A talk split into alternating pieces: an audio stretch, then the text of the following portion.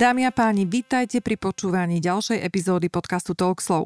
Volám sa Maria Bernátová a mojim dnešným hostom je podnikateľ, stratég, lektor, psychológ a tiež podcaster pán Tomáš Nezmeškal. A prečo je práve Tomáš dnešným hostom? Do svojho podcastu Old Schooler si pozýva hostí, ktorí sa narodili pred rokom 1982 čo napovedá, že ide o ročníky, ktoré si zažili bývalé Československo. My obidvaja do tejto skupiny patríme a preto si spolu s Tomášom zacestujeme časom, zaspomíname a pofilozofujeme o tom, do akej miery má význam o týchto témach rozprávať, čo nám to obdobie dalo, v čom nás posilnilo, ale aj o tom, že pre mnohých ostalo rozdelenie Československa iba na mape. A vrátime sa späť do súčasnosti a ako oldschooleri si podebatujeme o tom, že vek je len číslo na váhe, ako hovorí Tomáš. Dámy a páni, pozývam vás k samotnému rozhovoru.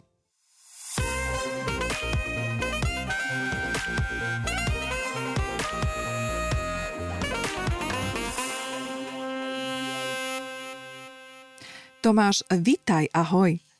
Ahoj Mária, já děkuji moc krát za, za tvé pozvání a za to, že jsem se zase tedy tentokrát po roce a půl ocitnul v Bratislavě, což je pro mě eh, velice milé město a rád sem vždycky cestuju, protože s Bratislavou se mi spojuje velice mnoho vzpomínek právě na období toho Československa, jak jsme jmenovala, na období mého dospívání. Dostaneme se k tomu v podcastu, prostě jsem rád, že jsem tu.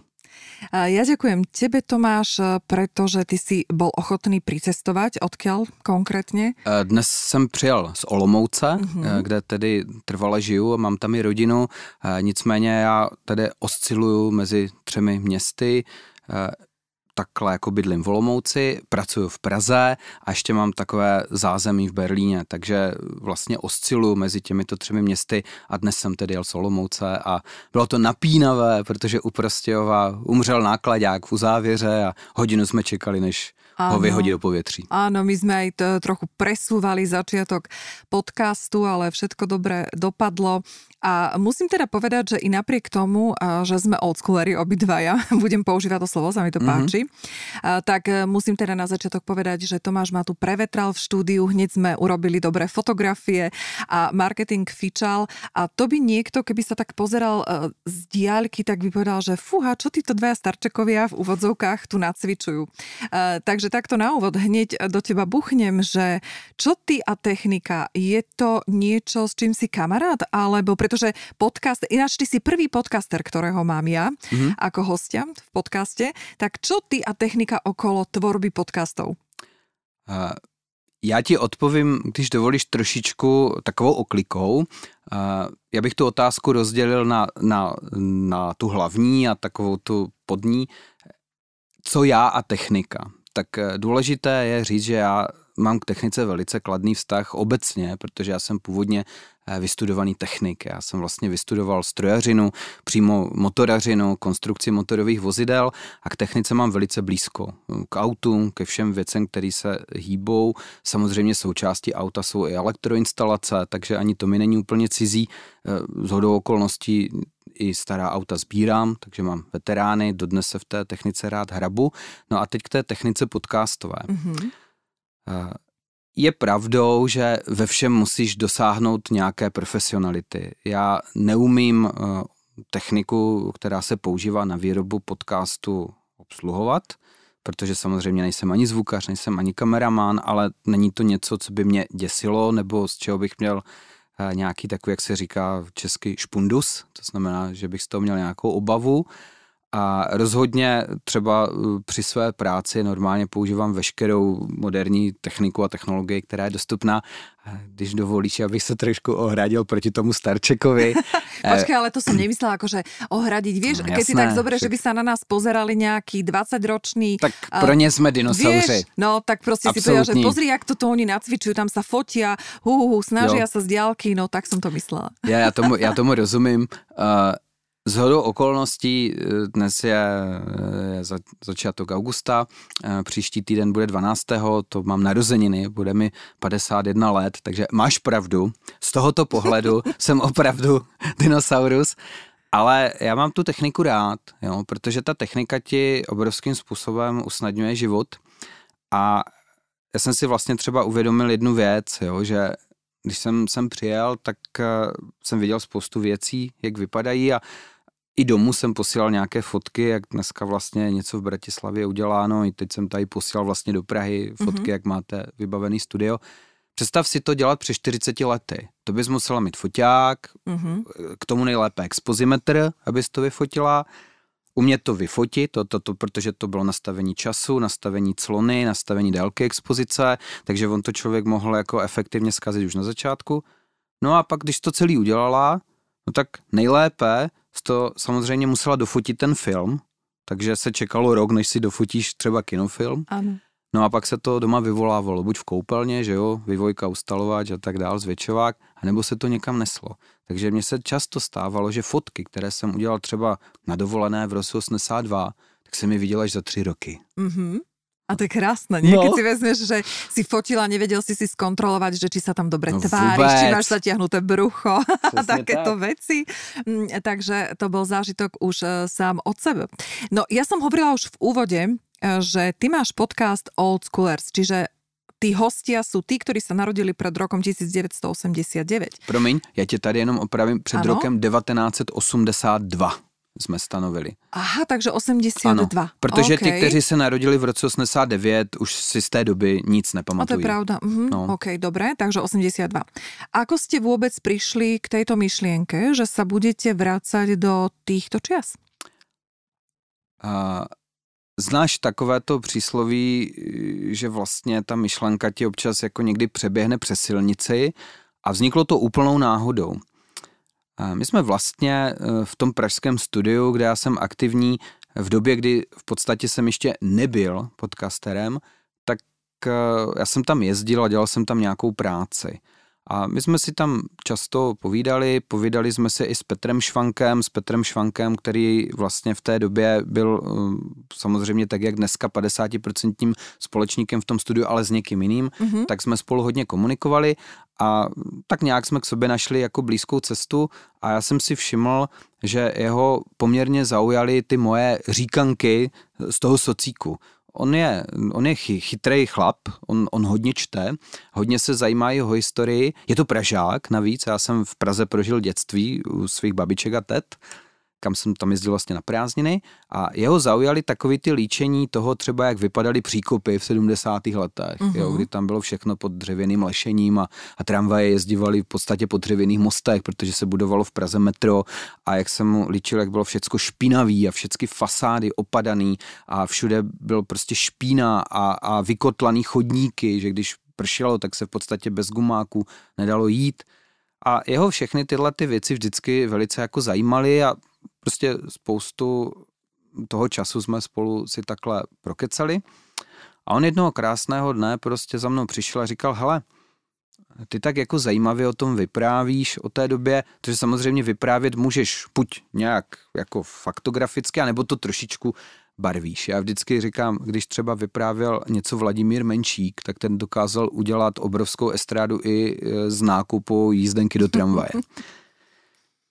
A je ty moje povídání bavily a Petr přišel s takovým nápadem, že říkal, hele, já jsem nikdy jako moc s lidma tvýho věku prostě nekomunikoval, ale zjistil jsem, že to, co povídáš, je hodně zajímavý a určitě existuje skupina posluchačů nebo diváků, kteří by si to třeba rádi taky poslechli jako svého druhu vzpomínku nebo reminiscenci na tu dobu. Vlastně pak jsme se pustili, řekněme, do nějakého marketingu na tom trhu a zjistili jsme, že opravdu de facto není na českém trhu podcast zaměřený primárně na skupinu tady těch lidí, řekněme, na, na Prahu anebo ve středním věku. Mm-hmm. Tak jsme řekli, my, my, my to zkusíme. A za každým my to zkusíme, musí být ale takové něco jako, jako co zkusíš. No zkusíš, zkusit můžeš, co chceš. Jo, otázka je, co z toho bude. A takže samozřejmě na to první natáčení já jsem se velice jako intenzivně připravoval, protože jsem si říkal, to přece nemůže být takový jenom jo, triky, typy nápady, jo, z toho by bylo takový večerní šplouchání pod okapem. Jo, to jsou takový, ty znáš to, zkazky z pralesa, jo. To tehdy v 85. jsem někde byla. A tak jsem si říkal, to, to nemůže takhle úplně jakoby být, protože ve chvíli, kdy někomu u kafe nebo ve futrech opřená vykládáš nějaké zážitky ze svého dětství, tak jsou to vlastně takový dvou, tři minutový skeče. Mm. A teď si představ, že něco takového máš tlačit do mikrofonu 40 minut, což je nějaký ten standardní formát. To prostě nejde. Takže jsem si tehdy k tomu jako sedl a já jsem takový jako systémový člověk a řekl jsem si, to, to nemůžeš takhle udělat, jo, to bys byl prostě za blbce, to nějaký prostě chlápek, týpek, který bude někde něco takového vyprávět, nebude to mít hlavu ani patu. Každý příběh musí mít dějový oblouk, mm. že ho nemá, není to příběh, je to na takových nějakých prostě perliček, tak jsem si prostě napsal tehdy první scénář, hned do toho prvního dílu a ještě jsem si taky říkal, no jo, Jenže na to, abych eh, ten první scénář prodal, špatně prodáváš věci, když jdeš někam jako úplně poprvé. Protože nikdo tě nezná. On, Charlie Chaplin, když přišel poprvé do studia, tak vlastně s ním taky nechtěli mluvit, jo? protože to pro ně byl nějaký člověk, který se divně hýbal. Tak jsem oslovil svého velmi dobrého přítele Radima Paříka, mm-hmm. což je hvězda československého LinkedInu, dokonce vyhráli největší osobnost československého LinkedInu v roce 2020. A my se s Radimem kamarádíme a jsem mu říkal, Radime, pojď se mnou do toho, udělej se mnou první rozhovor. A protože Radim je opravdu dobrý kamarád, my spolu dodnes děláme podcasty, tak říkal, jo, prostě uděláme to. A Radim mi tehdy vlastně poskytl uh, to krytí, tou, tou popularitou, protože do toho prvního podcastu jsem já šel jako neznámý člověk. Mm-hmm.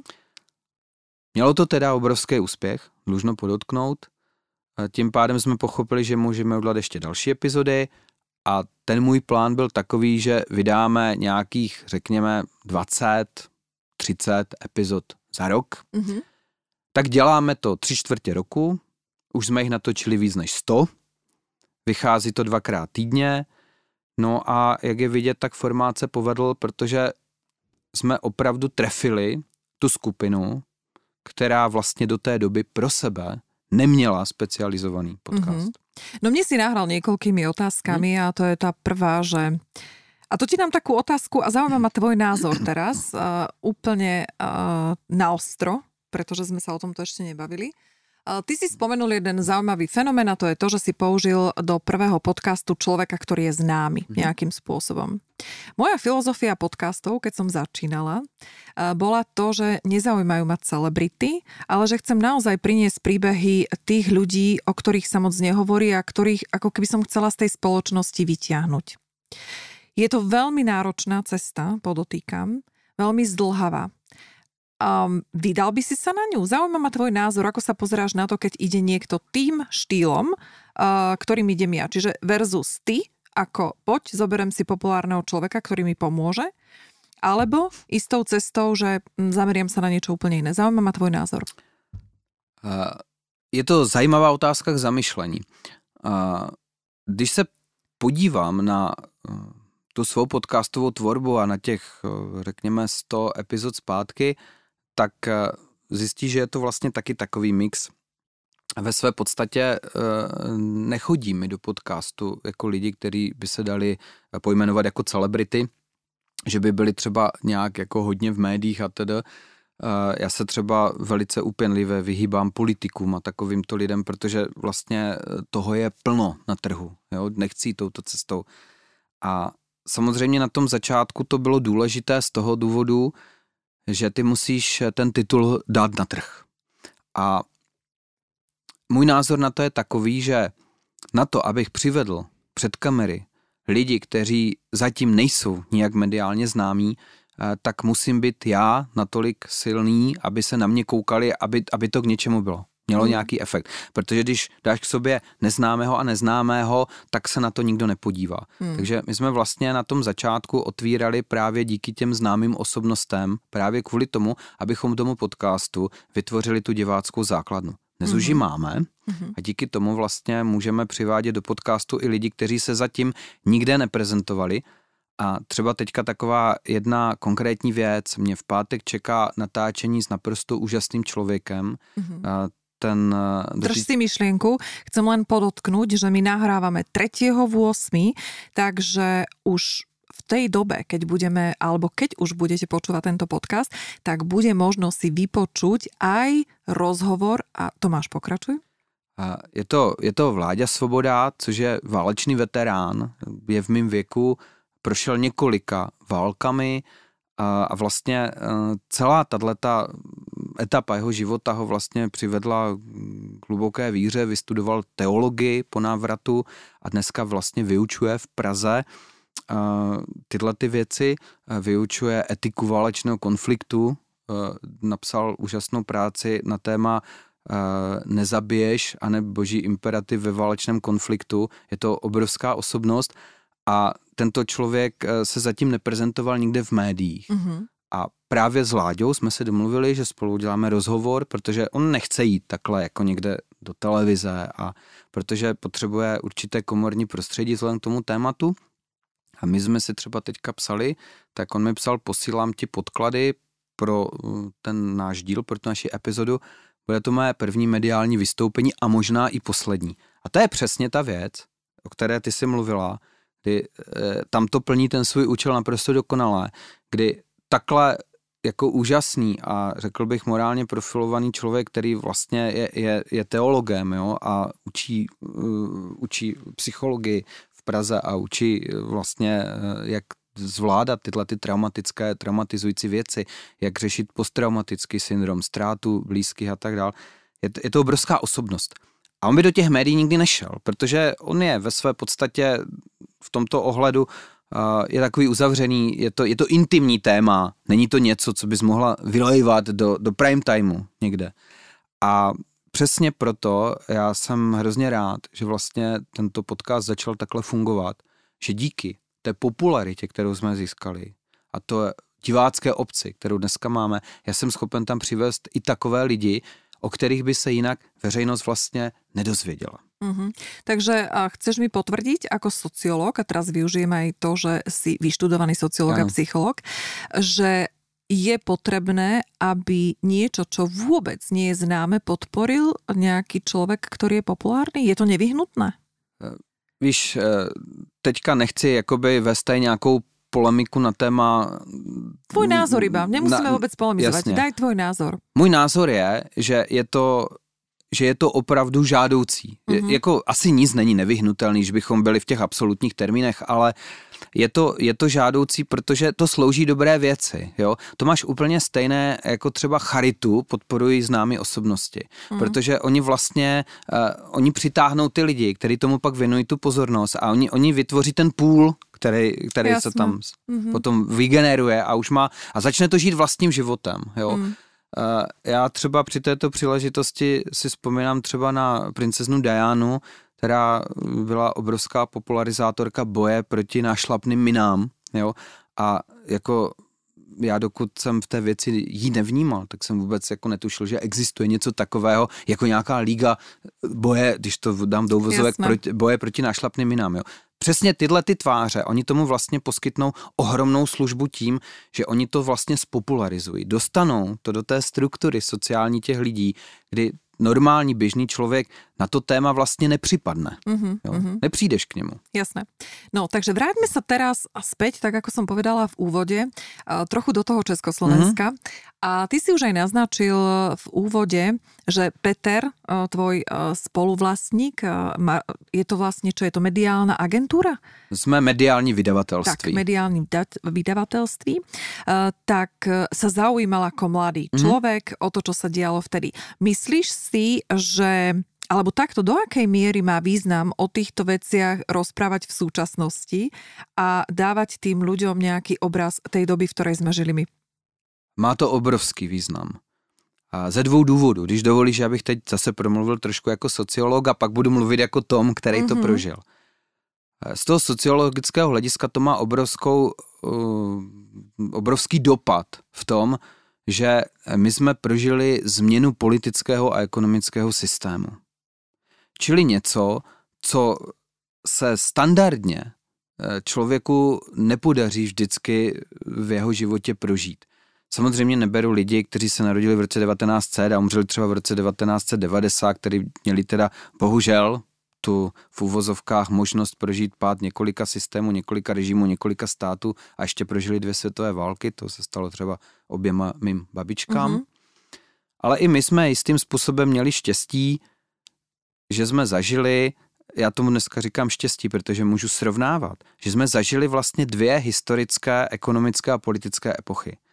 Já jsem přišel na svět v roce 1970 to už byl takový ten gulášový socialismus, bylo to dva roky, přesně dva roky, protože jsem srpnový, augustový, bylo to přesně dva roky po vstupu uh, sovětských, vlastně sovětských mm-hmm. a, a jiných jako uh, vojsk do, do Československa. A ten socialismus už, byl v té době takový krotký. To znamená, že nebyly politické procesy, nebyly koncentráky, jo, ne, nebylo to, co se dělo v 50. letech. Prostě ten náš socialismus, jak já vždycky tomu říkám, byl fakt takový jako gulášový. Spíš nám vadilo prostě, že se nesmí nikam cestovat, že jsme nemohli se učit jazyky, že jsme neměli takové ty možnosti jako na západě, zboží, auta a tak dále, tak dále.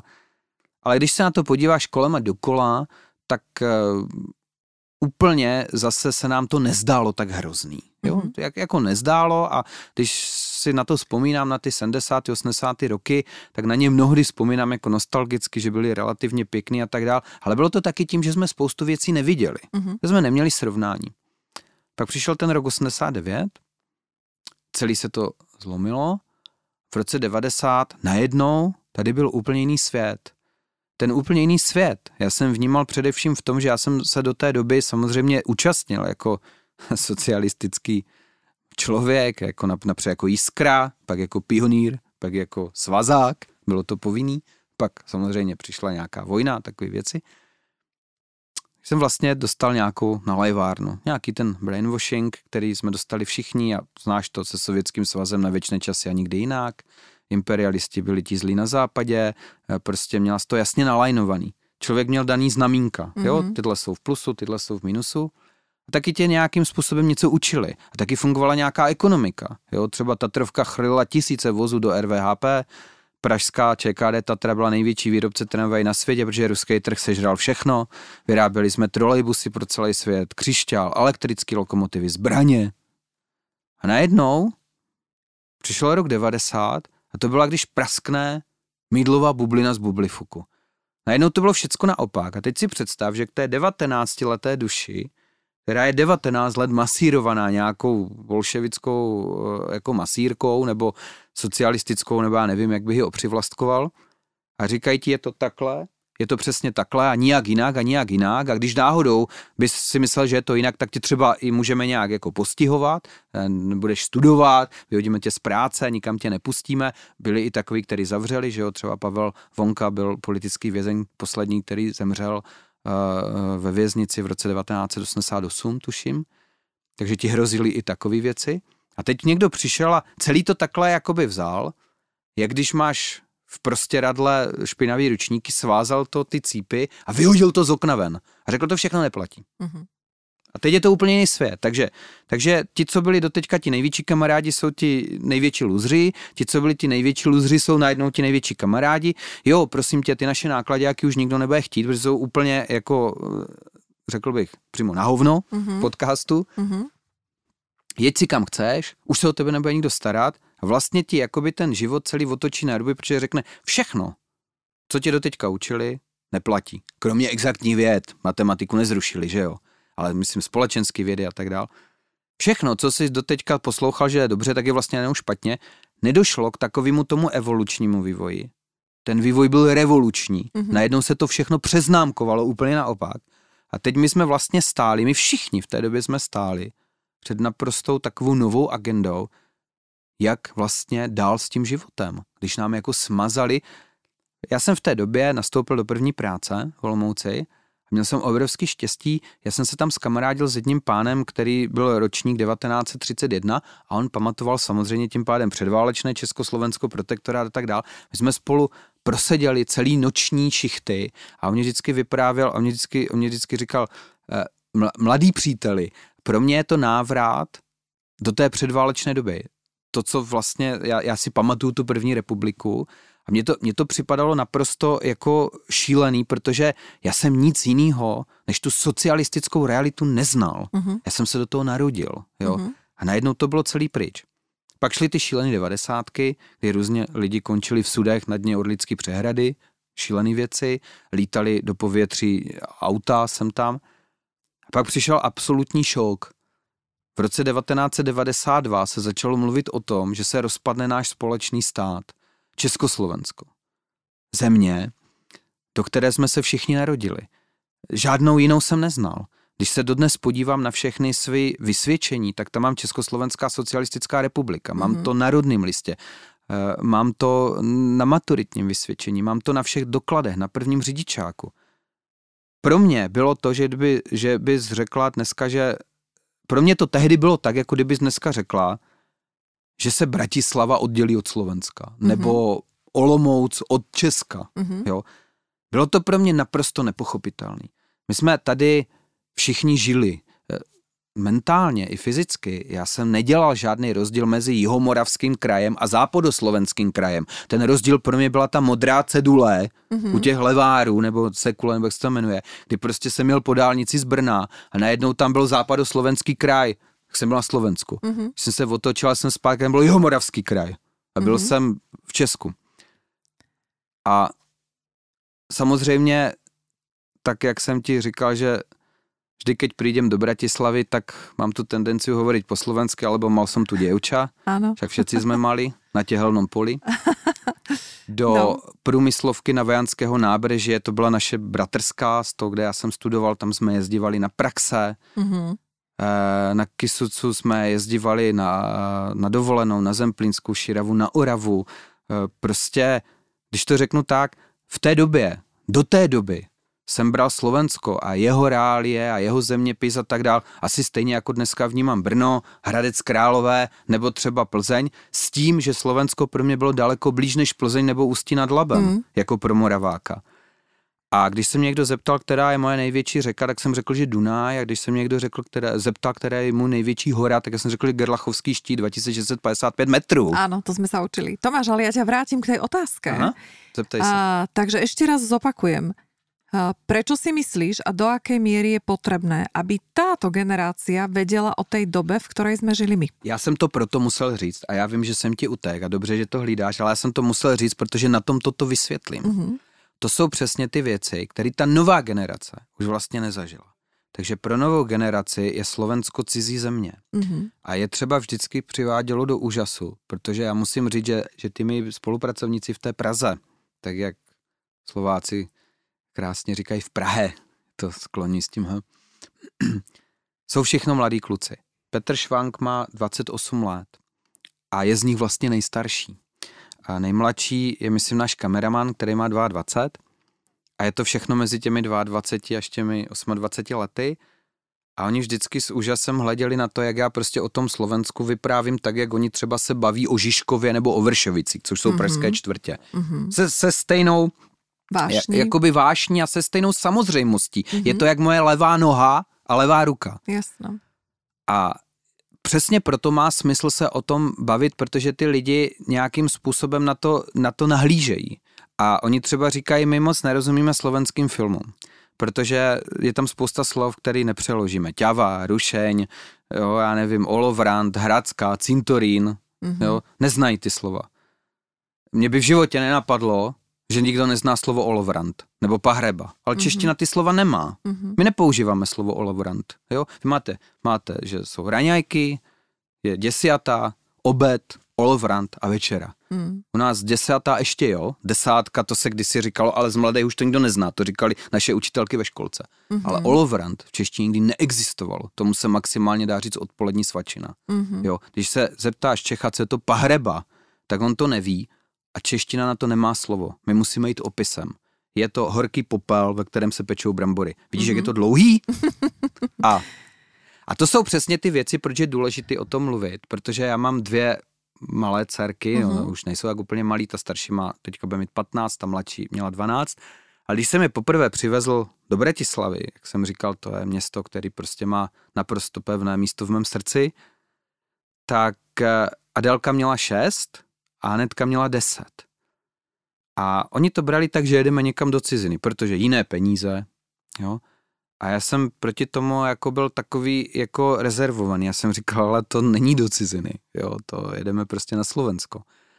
A když jsme sem přijeli, tak oni s úžasem zjistili, protože já jsem o tom právě, jak říkáš, jak je důležité to mluvit, já jsem o tom Slovensku vždycky doma mluvil, mm-hmm. jo, že to je mm-hmm. prostě Slovensko, jo, to mm-hmm. je mhm. prostě, vždycky jsem koukal doma na slovenský filmy, mám doma hromadu slovenských knížek. Přijeli jsme do Bratislavy a oni vystoupili z auta a teď kolem nich chodili ti obyvatelé, ty, ty prešporáci. A já jsem samozřejmě ukazoval všechny ty místa toho své, svého dětství, jo, že Michalsky cintorína Manderla a Firšnál a Blumenthal a to. No vyznáš se, vyznám. Vyznám se. Na Firšnáli jsme sedávali, že jo, na té velké e, fontáně, která je dneska rezavá, tam, že ji opraví. A oni najednou zjistili, že těm lidem rozumí. Mm-hmm.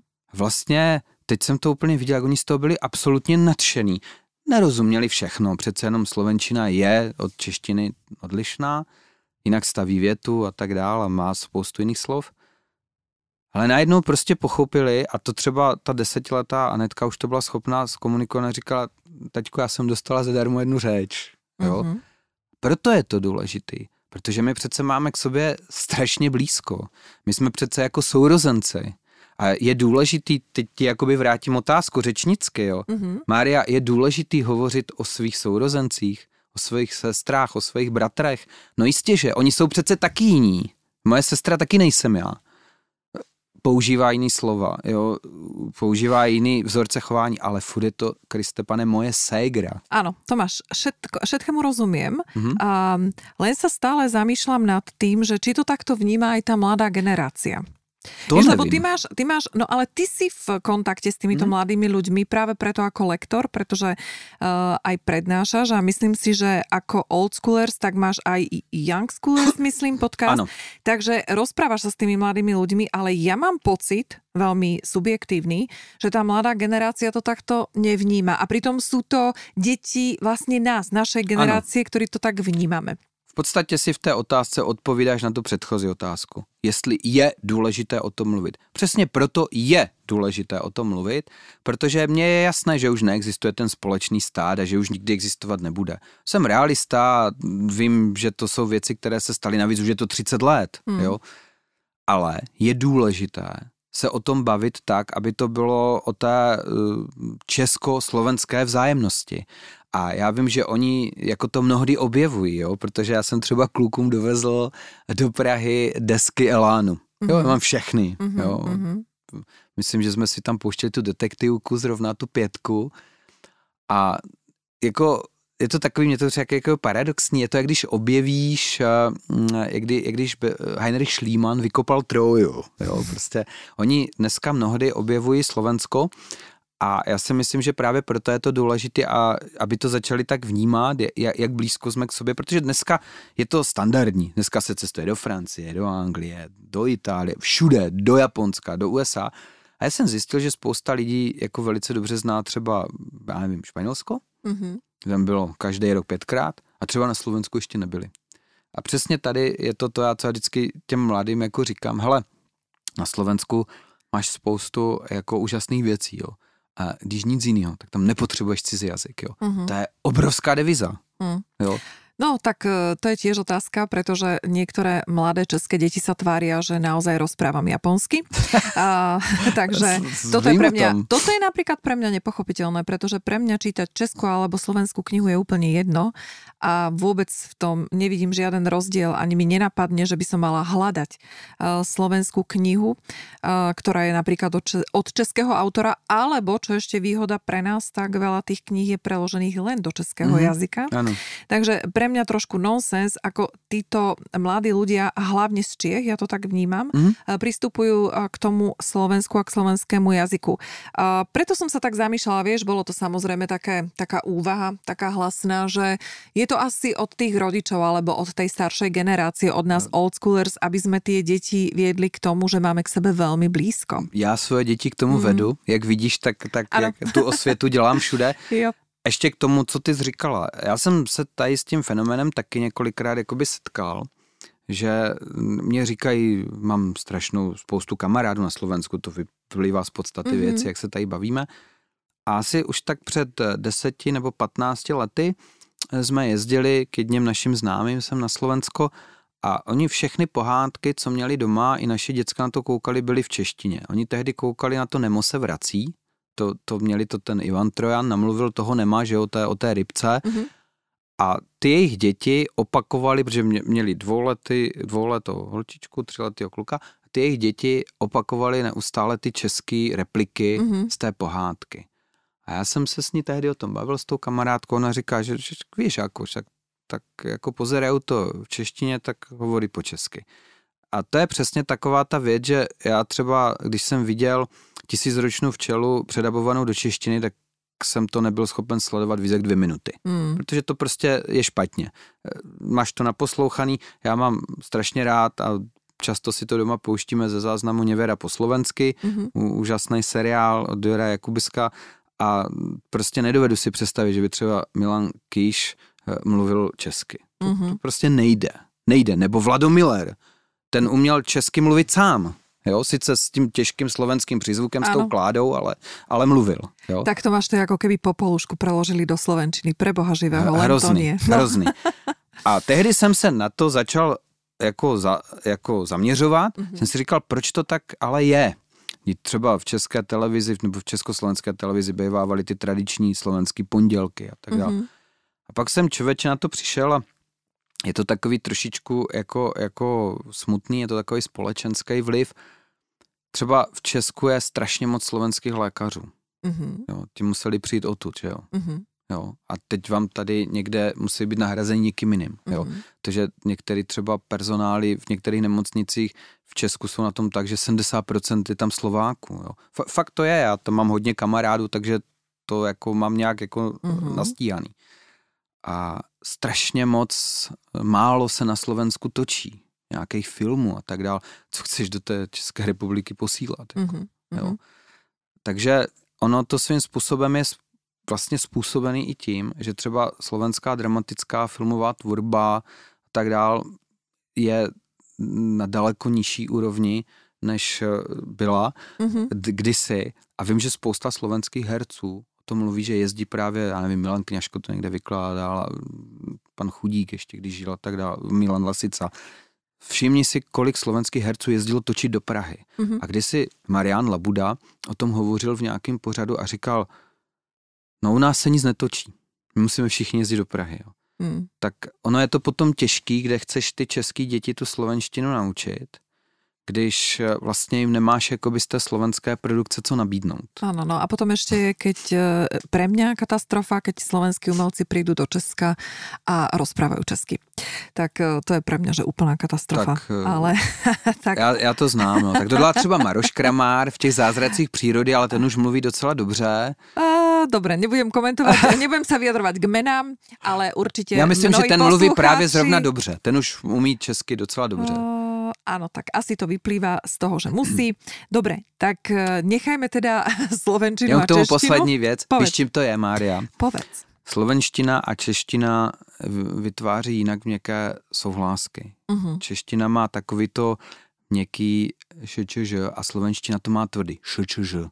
Mm-hmm. A vlastně ono, když to nepoužíváš, tak ono je to v té řeči slyšet. To je, mm. ten, to je ten akcent, jo. Mm-hmm. Protože Čech neřekne čučorietka. Čech řekne čučorietka. Mm-hmm. A tam je to slyšet.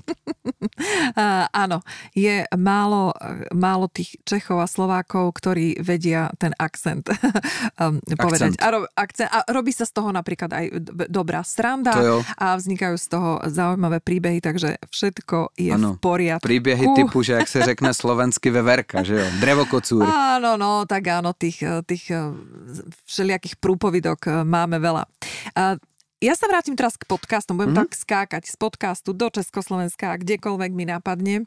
Um, ako si vyberáš tých hostí? Máš aj slovenských, alebo keď to bereš pomerovo, tak uh, snažíš sa o to, aby tí slovenskí hostia boli v tvojom podcaste?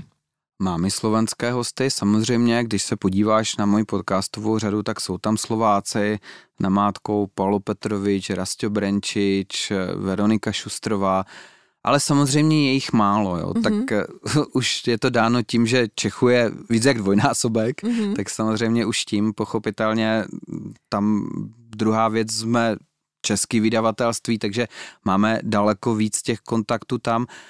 No a ten třetí díl byl vlastně, který jako svým způsobem dopadl i na nás dva. Ano. Protože jsem zval tebe do Prahy a vlastně jsou určitá omezení spjatá se situací ohledně covidu, takže Slováci mají komplikované cestování. Mm-hmm, Takže... Áno.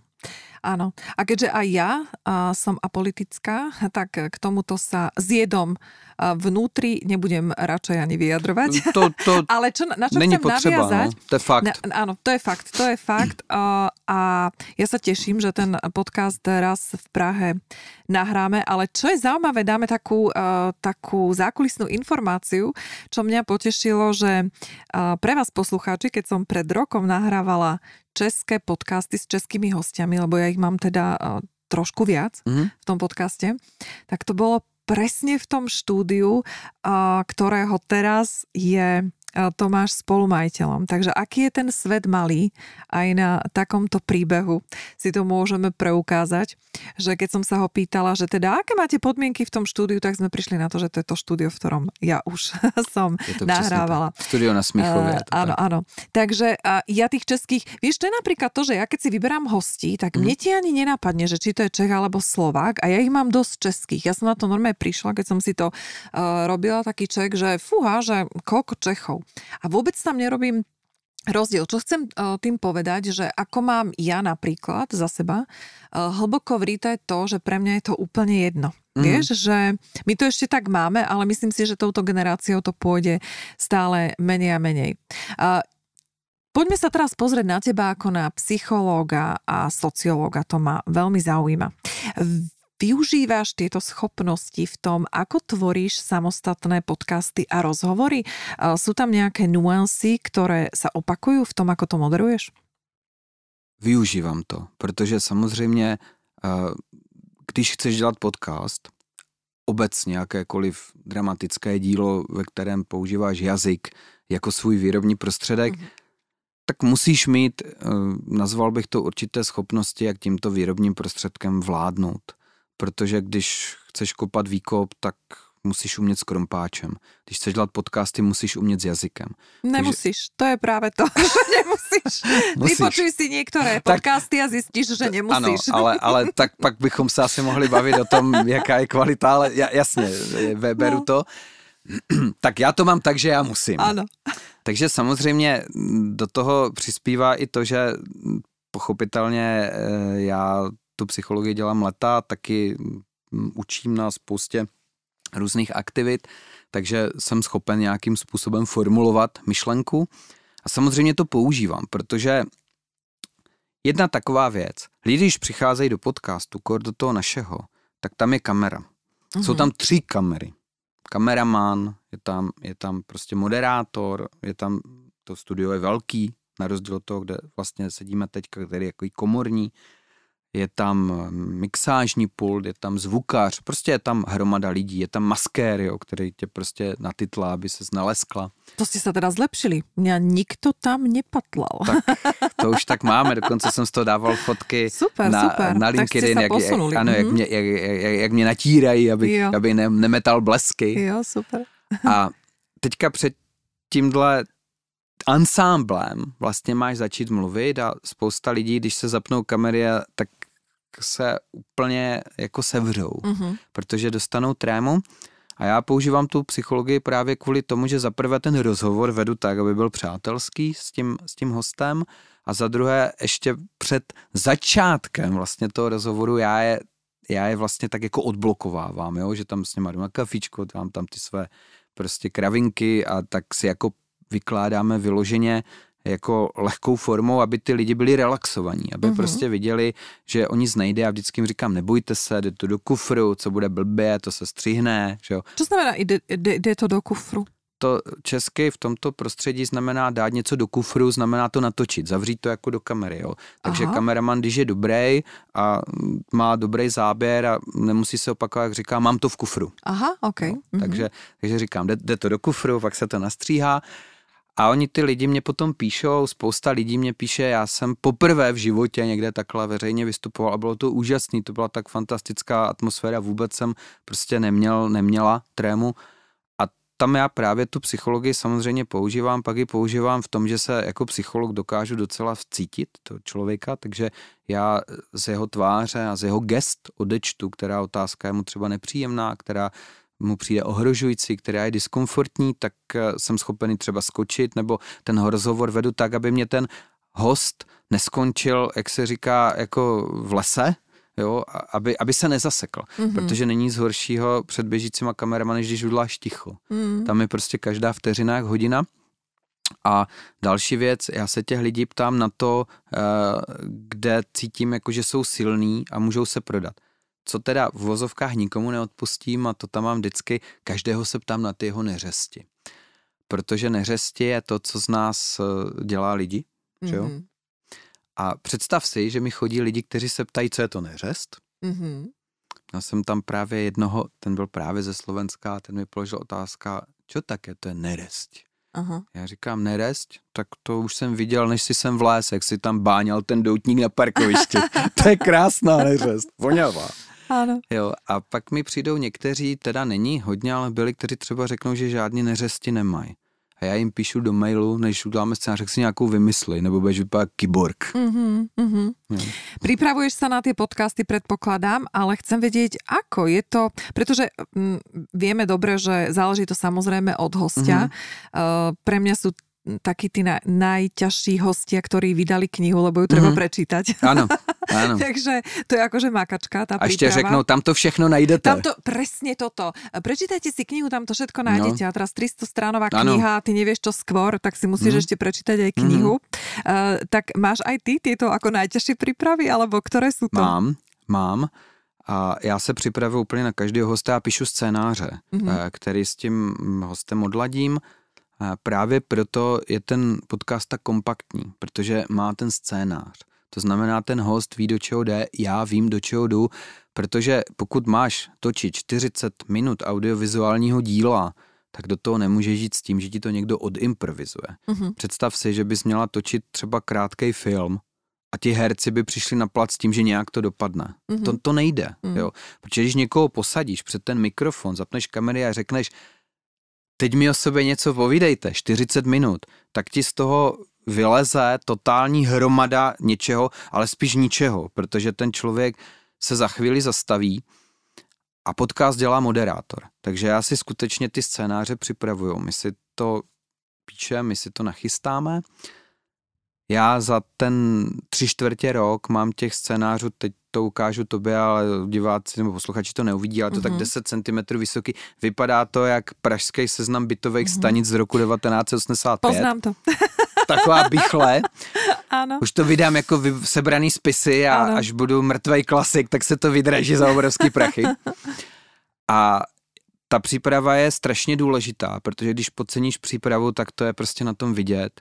A co je strašně důležitý, a to je potřeba jako si neustále uvědomovat, já, já si to musím pořád uvědomovat, pro mě bude teďka v pátek, budeme točit od 104. epizody dál, ale ti lidi, kteří mi tam přijdou, tam jdou poprvé. Mm-hmm.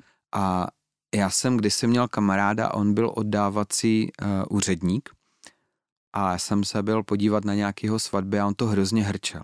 Já jsem mu říkal, člověče, ty to vykládáš, jako kdybys řekl do prdele, tak už se vemte, já chci jít na pivo. Mm-hmm, jo? Mm-hmm. Jsem říkal, chápeš, že ty lidi se berou poprvé v mm. životě a je to největší den jejich života a mě bys to měl jako tak prožívat. A on říká, ale houby, někteří se berou třikrát, čtyřikrát.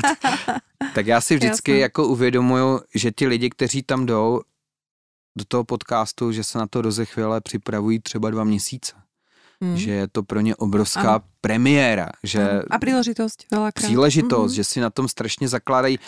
Takže se snažím tu přípravu jako nešidit. Mm-hmm. Ne vždy na to má člověk úplně ten čas, který by chtěl, ale vždycky jako říkám, než bych tam měl vzít hosta, který ho nestihnu udělat, tak radši ho přeložím na, na další termín. Mm-hmm. A ty si začal pomerne vo vysokom veku, keď to tak eh, poviem. a už sem nepřijdu. ty už sem nepřídeš, dobré. No, tak ale počúvajme, veď, ale ja som sa tiež priznala, že som oldschoolerka, mm-hmm. tak čo, ako v pohode. Ale ty nemáš problém predsa s vekom. Ne. Vieš, na čo chcem naraziť? Na to, že um, že každý ten vek prináša rôzne príležitosti a k tomuto sa chcem trošku dostať, že povzbudiť možno tých ľudí, ktorí si hovoria, že fú, 45 plus, tak to už sa mi minuli hm. všetky príležitosti v spoločnosti a v živote. Tak ako sa na to pozeráš? Daj nejaký ty, tú skúsenosť a ten recept toho, ako sa máme posunúť a ako máme byť stále motivovaní. Já bych začal trošičku vědecky, protože samozřejmě jako psycholog na tohle máme nějakou přednášku. Obecně platí, že ten lidský život je rozdělený do nějakých etap ten střední věk začíná někdy po té 40 a hlavně ono je důležitý ten, ten střední věk, vrcholný střední věk a nástup senia. Nástup senia už se dneska vnímá v 65 letech. Mm-hmm. Jo. Mhm. Já jsem se do podcastu pustil v době, kdy mě bylo 50 uh, eh, a absolutně jsem do té doby nevěděl, že něco takového budu dělat. Pardon, bubliny. Ty jsi to sama řekla, já se vůbec necítím ani jako starý, ani, ani v nějakém věku, já to vůbec nevnímám, mě to úplně jedno. Uh, to je prostě situace, já už jsem ti to říkal do telefonu, jsme se bavili, jak se říká, musíš vědět, u nás se říká, kudy běží zajíc. Jo? Mm-hmm. To znamená sledovat své příležitosti. A pak je úplně jedno, jestli uh, je ta příležitost, jestli je ta příležitost v 50, nebo v 60, nebo ve 40, důležité je, jak jsi připravená, co chceš dělat. Mm-hmm. Víš, ono, dávat někomu nějaké univerzální rady, jak být motivovaný, ono to nejde. Mm-hmm. Ono to souvisí s tím, jak je člověk vevnitř poskládaný. Ono to souvisí s tou jeho ideognozí, s tím prožíváním, jak věc jako vnímá. Já, já svůj věk skutečně, jak jsi to tady použila, tu moji citaci vnímám jenom jako číslo na váze, protože samozřejmě tam to sleduju a snažím se, aby, aby to nikam nešlo nahoru. A to, že to jde nahoru v té občance, s tím nic nenaděláš. To proti tomu je člověk bezmocný, to neovlivníš a hlavně, proč by měl někdo v 50 letech začít účtovat se svým životem.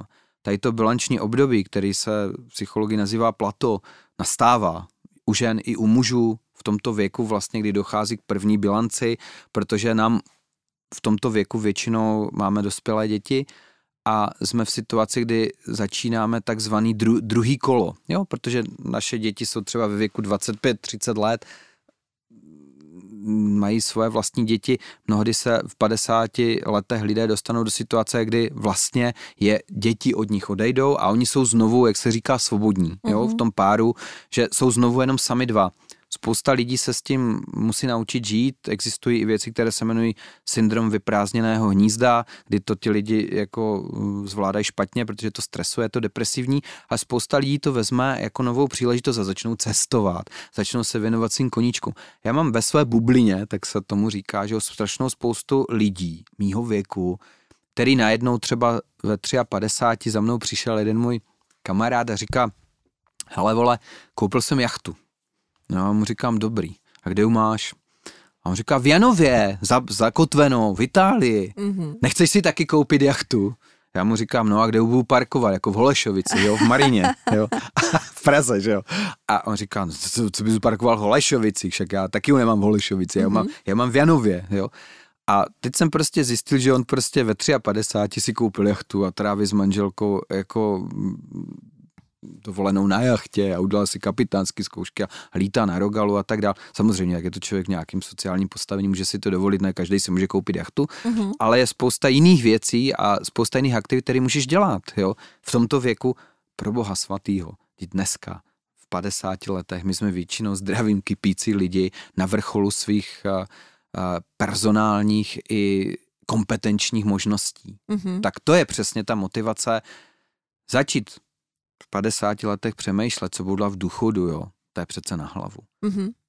Ja som sa tak spýtala v podstate cieľene, pretože veľakrát sme ovplyvnení, ako sa tomu hovorí, sociálny dôkaz, že keď je toho veľa v našej spoločnosti mm-hmm. a je to taký ten ovčiarský syndrom, že fakt, že ovce, že keď ostatní, tak aj ja a ja sa veľakrát stretávam s tým, že fú, tak ja už som stará, čo už mňa, ja už nemám žiadne príležitosti a tak sa k tomu e, stavia aj spoločnosť. Mm. Takže um, preto som sa ťa spýtala, vlastne ten pocit ma zaujímal tvoj, že či si nemal nejaké obavy, keď si do toho vchádzal Vôbec. v tej 50 že Já fú, nad tím tak nepřemýšlím. Teraz nepřemýšľaš. Víš, čem, mm-hmm. víš, čem to je, Mária? Já si svůj věk, jako když se na to takhle ptáš, já si ho neuvědomuju, já, já ho neřeším, prostě já ho neřeším, jo. Mm-hmm. Prostě já jsem se nikdy na věci nedíval prismatem, jako jestli je let tolik nebo tolik. Ano, kdybys mě dneska řekla, ať třeba, já nevím, začnu uh, hrát volejbal za Olomoucky dorostenky, tak mm-hmm. bych se na to asi díval divně, jo, protože mm-hmm. dorostenka už nebudu. Mm, jo. Ano. Možná dorostenec. Ale, ano. ale jako takhle já jsem nad tím nikdy nepřemýšlel, protože nějak ten život prostě jde tak, že když přišlo něco nového, tak si koupím nové věci a tak. Mm-hmm. Já, já jsem se nikdy nad tím nepozastavoval v takovém tom ohledu, jakože už jsem na to starý. Mě to nikdy nezajímalo, protože já ten věk mm-hmm. nesleduju. Co třeba s tím věkem zpětý je, a s tím teda mám obrovský trouble a to mě teda fakt jako sejří.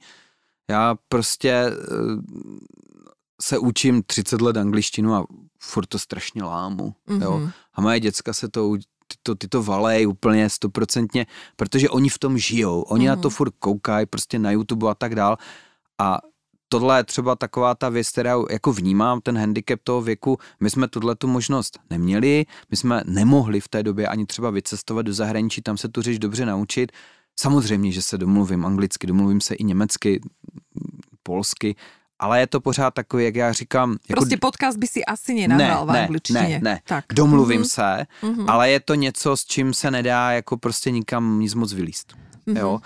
Sám vím, že to je prostě špatný a, a i když mám na to ty lektory a furt s něma mluvím a tak dál, tak ono, ono to tam prostě je a ta schopnost učení se toho 50 letého mozku už je prostě jinde, mm-hmm. než když se to učí prostě mozek, který má 10 let. Mm-hmm. Jo. Mhm. Ta, ta strukturovanost už se prostě špatně uh, přeskládává. Mm-hmm. Tak ale vidíš, máš uh, možno stále uh, sen, který jednoho dňa dosiahneš, ani nebudeš vědět, jako. Bych to musel udělat tak, jako dělám vždycky všechny věci. Víš, že se to rozhodnu jako... a udělám. Tak Já, normálně. Že... Mhm. Jednoho krásného dne se probudím a řeknu ženě, mámo, letím na rok do New Yorku. Ano, a Hotovo. budeš se učit. A za rok se vrátím. Jasné. Čo sa t- ja som v úvode spomínala, že budeme rozprávať e, o tom Československu a o tej dobe a vlastne sa tak budeme prelievať mm-hmm. zo súčasnosti do minulosti a tak e, k záveru taká, také, takých pár otázok. Čo ti to teda dalo? Čo je to, čo um, ti tá doba dala a vieš to použiť, a teraz myslím v tom pozitívnom mm-hmm. uh, slova, uh, slova zmysle, čo ti dala tá doba a využíváš to teraz? Je to věc, která je nevědomá a upozornil mě na ní jeden můj kolega psycholog, který je velmi dobrý diagnostik a samozřejmě on se zabývá tou observací těch, těch lidí, tak my psychologové se tím zabýváme standardně, že pozorujeme, mm-hmm. co lidi dělají a tak. A mě říkal, víš, a já musím tomu trošičku jenom říct svoji historii. Já jsem v podstatě odešel ve 14 letech z domu mm-hmm. na internát, z nějakých důvodů, které teďka nejsou důležitý a už jsem se vlastně jakoby nikdy domů nevrátil. Pak už byla první práce, první holka, první pronájem a tak dál. Takže já jsem vlastně od nějakého roku 1984 na vlastních nohách. A protože jsem prožil ty čtyři internátní roky v takovém dost konkurenčním prostředí a ve tvrdých podmínkách, stačí, když řeknu znalcům, že to bylo v Bruntále, což je v Česku takový jako pojem, jako opravdu jako tvrdýho odchovu, tak eh, on, ten kolega, aniž by to bylo nějak vyžádaný, jsme se o tom si bavili, a on říkal, víš, na tobě je zajímavý, on říkal, na tobě je vidět, ty máš ty instinkty toho kluka z Bronxu, jo. On mm-hmm. říkal, ty prostě víš, kdy, kdy máš bojovat a kdy máš utíct, jo. On říkal, ty víš, kdy máš jít dopředu, kdy se máš skovat a on říkal, naprosto neomylně to poznáš, protože on říkal, ty to nemáš racionalizovaný, je to instinkt. Mm-hmm. Jo, čili vyrostl jsem v nějakým tvrdě konkurenční prostředí, kde jsi musela vybojovávat neustále v té sociální struktuře svůj prostor.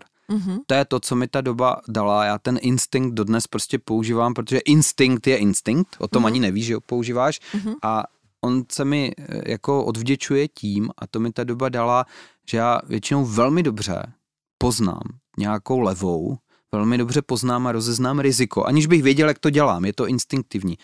A přesně, uh, můžu být trošičku nekorektní, může se to ve tvém podcastu? Mně se může všetko. Tak, já přesně umím to, čemu se v češtině říká, že musíš vědět, před kým se máš posrat a na koho se máš vysrat. Uh-huh. Jo? A uh-huh. tohle, když ovládáš, tak eh, ten život uh, ti jde někudy, protože ty vlastně pochopíš to, co se říká tou lepší formou, jak se říká takové to uh,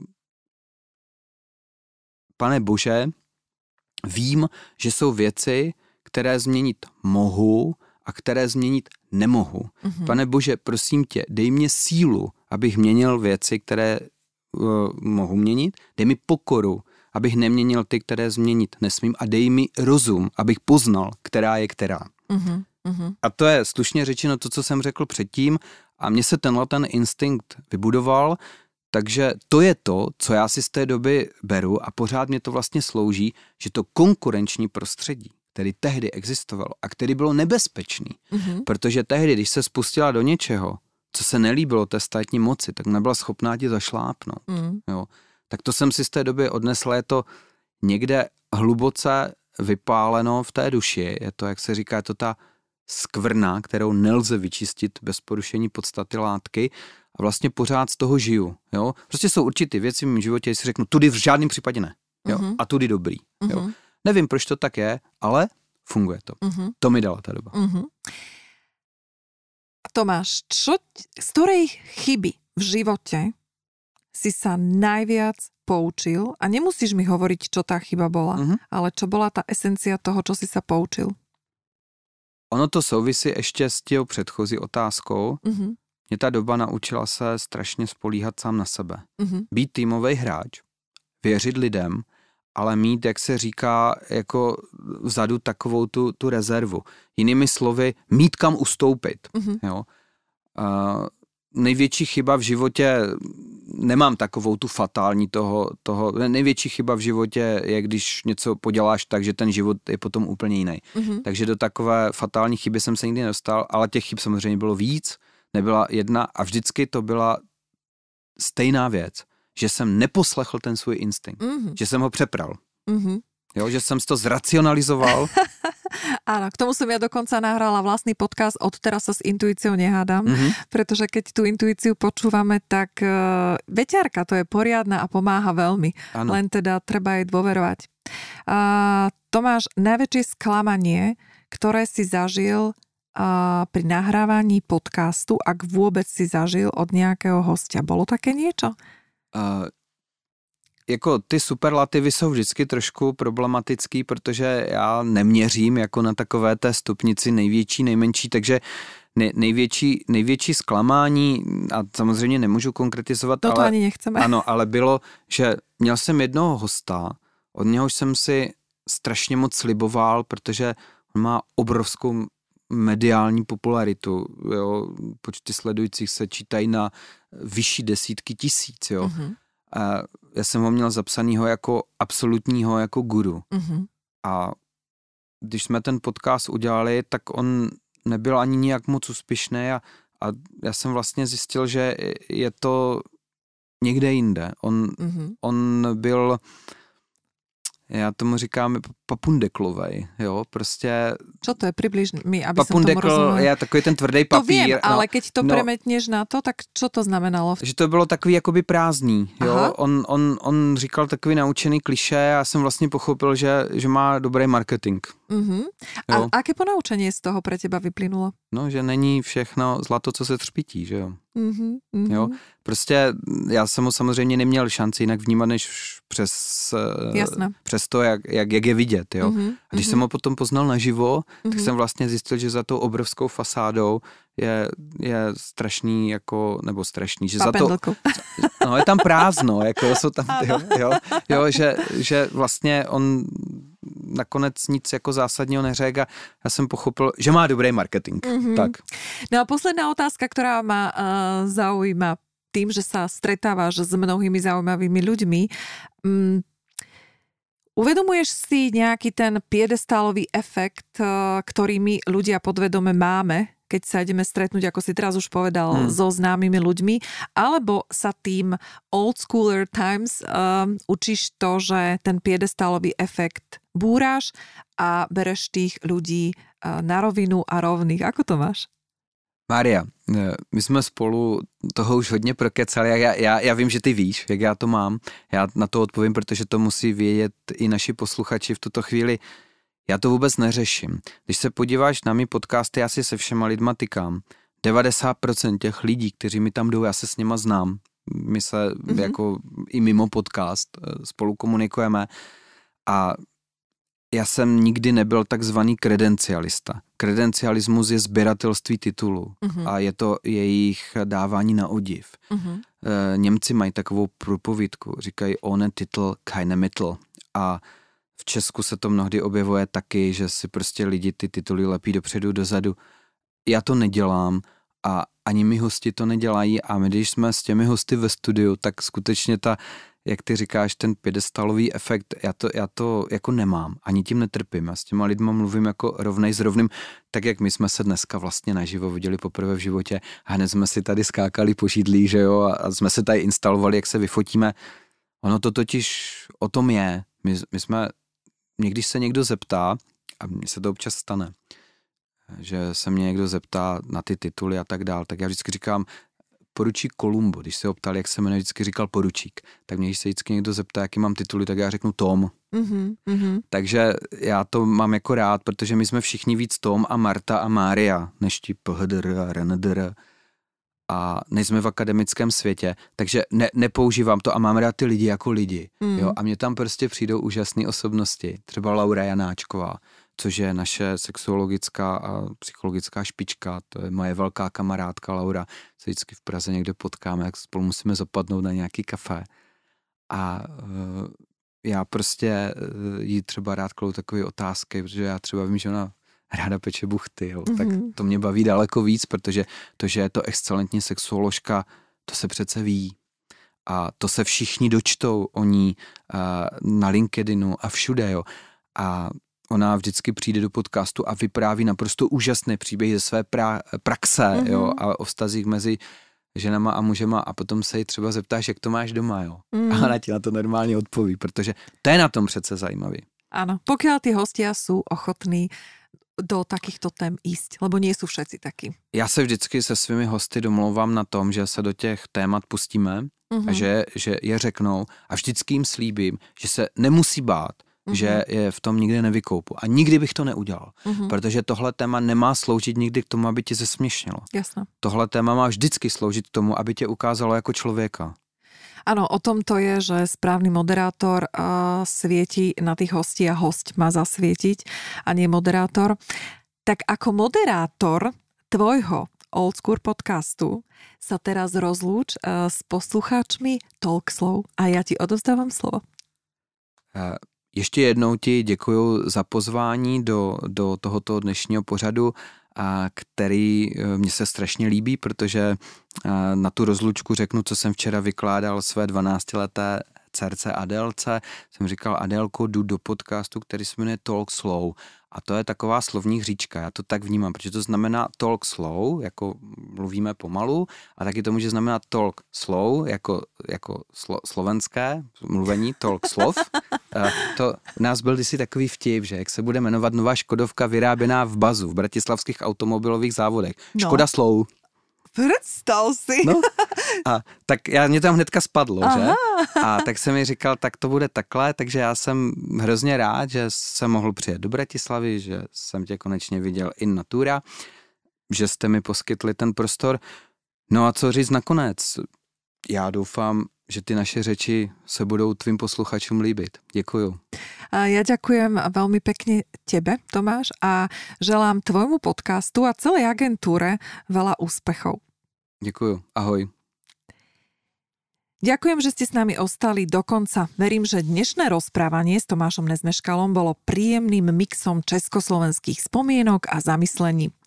A mám pre vás novinku, na ktorú mnohí z vás trpezlivo čakali a včetne mňa. Predstavujem vám portál liveslow.sk. Virtuálny supermarket, kde odteraz nájdete všetky aktivity Talkslow a potrebné informácie na jednom mieste. Články, podcasty, prepis zápis rozhovorov, webináre, odborné poradenstvo v rôznych oblastiach života, tipy a odporúčanie na samotných odborníkov. Prinesieme vám osobnosti zo Slovenska, Čiech a samozrejme zo zahraničia, s ktorými budete mať možnosť stretnúť sa, či už naživo alebo online. Takže ešte raz dávam do pozornosti portál www.liveslow.sk. Prihláste sa na odber newslettera a nič vám neujde. Stále mi môžete písať na mailovú adresu mariazavináčtalkslow.sk Či už nejaké postrehy, nápady alebo len tak, že radi počúvate rozhovory v podcaste Talkslow a čo vám to prináša. Do pozornosti dávam aj privátnu facebookovú skupinu Talkslow Group, do ktorej mi stačí poslať žiadosť a ja vám ju potvrdím. Majte sa krásne, užívajte si svoju jedinečnosť každý deň, žite live slow a ja sa na vás všetkých teším, či už osobne alebo pri počúvaní podcastu Talkslow.